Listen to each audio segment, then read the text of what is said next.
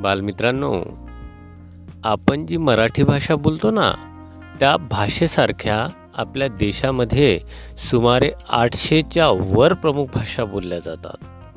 सोबतच दोनशेच्या वर बोलीभाषासुद्धा बोलल्या जातात बरं का? आणि ह्या ज्या प्रमुख भाषा असतात या प्रमुख भाषाची एक लिपी असते आणि त्यामधून ती भाषा व्यक्त होत असते.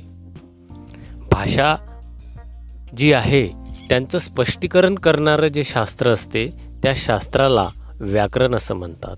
किंवा भाषा शुद्ध करणाऱ्या शास्त्राला व्याकरण असं म्हणत असतात. आपण सुद्धा रेडिओ खंडाळा वाहिनीवरून मराठी भाषा व्याकरणाच्या संदर्भात एक मालिका ऐकत असतो.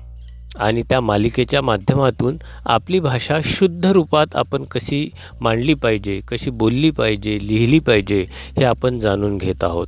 आणि हा कार्यक्रम तुमच्यासाठी सादर करीत आहेत सौ अपर्णा राजेश आमले चला तर मित्रांनो आजही ऐकूया मराठी भाषा व्याकरणाचा पुढील टप्पा.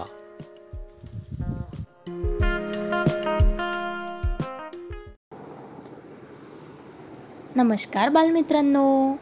आज आपण आपल्या मराठी व्याकरणाचा शब्दानंतरचा भाग म्हणजे वाक्य पाहणार आहोत. मुलांनो तुम्हाला माहीत आहे आपण शब्द म्हणजे काय पाहिलं होतं? तर अर्थपूर्ण अक्षरांच्या समूहाला शब्द म्हणतात हे तुम्हाला माहीत आहे आता. मग वाक्य म्हणजे काय? तर अर्थपूर्ण शब्दाच्या समूहाला वाक्य असे म्हणतात.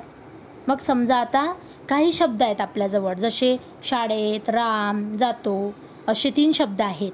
तर हे तीन शब्द जर आपण एकत्र केले आणि त्यांचा जर व्यवस्थित क्रम लावला तर काय होईल? एक छानसं वाक्य तयार होईल. राम शाळेत जातो. म्हणजे अर्थपूर्ण शब्द एकत्र येऊन वाक्य तयार करतात. मग आता तुम्हाला वाक्य म्हणजे काय? हे पण समजलं. तर आता या वाक्याचे दोन अंग असतात. म्हणजे त्याचे दोन भाग असतात. एक उद्देश आणि दुसरं विधेय.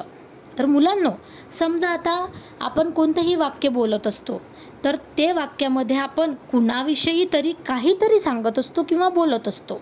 मग आपण ज्याच्याविषयी बोलत असतो ते असते उद्देश. आणि त्याच्याविषयी जे काही बोलत असतो जे काही सांगत असतो ते असते विधेय. म्हणजे ज्याच्याविषयी सांगतो ते उद्देश आणि जे सांगतो ते विधेय. आता हे मी तुम्हाला एक उदाहरण घेऊन समजून सांगते. म्हणजे पटकन समजेल. समजा एक उदाहरण आहे की राम गावाला जातो. आता हे वाक्य आहे राम गावाला जातो. तर या वाक्यामध्ये कोणाविषयी बोलल्या गेलं? रामविषयी बोलल्या गेलं. म्हणून राम हे या वाक्यातील उद्देश आहे. आणि काय काय बोललं गेलं रामबद्दल? की तो गावाला जातो. म्हणजे जातो हे बोललं गेलं. म्हणून या वाक्यातलं जातो हे विधेय आहे. ठीक आहे मी आणखी एक उदाहरण घेऊन सांगते. निलिमा अभ्यास करते. आता या वाक्यात कोणाविषयी बोलल्या गेलं? निलिमाविषयी बोलल्या गेलं. म्हणून निलिमा हे या वाक्यातील उद्देश आहे. आणि काय बोललं गेलं? किती अभ्यास करते? म्हणून मग अभ्यास करते हे झालं विधेय.